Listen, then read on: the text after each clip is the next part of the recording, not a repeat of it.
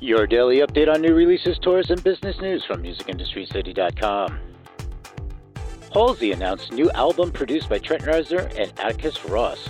Halsey has announced her fourth album, If I Can't Have Love, I Want Power, which is due out in 2020. It will be produced by Trent Reznor and Atticus Ross. There is currently no exact release date for the record. Mogwai announces April 2022 North American Tour. Mogwai has just unveiled the routing for a tour that starts in April at the 930 Club in Washington, D.C. The group is supporting its 10th studio album, As the Love Continues, which was released in February. The North America outing is filled with gigs at iconic clubs and theaters.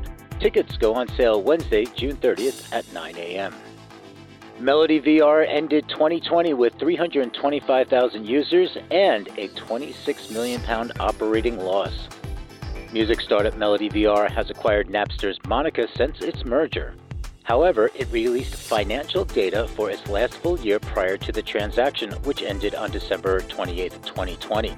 The firm nearly doubled its user base from 325,000 and sold 40,000 concert tickets for Liam Gallagher's concert.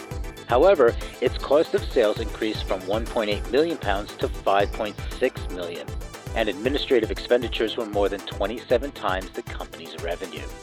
We'll talk more about this in the Music News Power Hour live on Clubhouse and on musicindustrycity.com at 12 p.m. Eastern. In musical chairs, Dan Goldberg, SVP of Warner Music Artist Service, to exit after 12 years.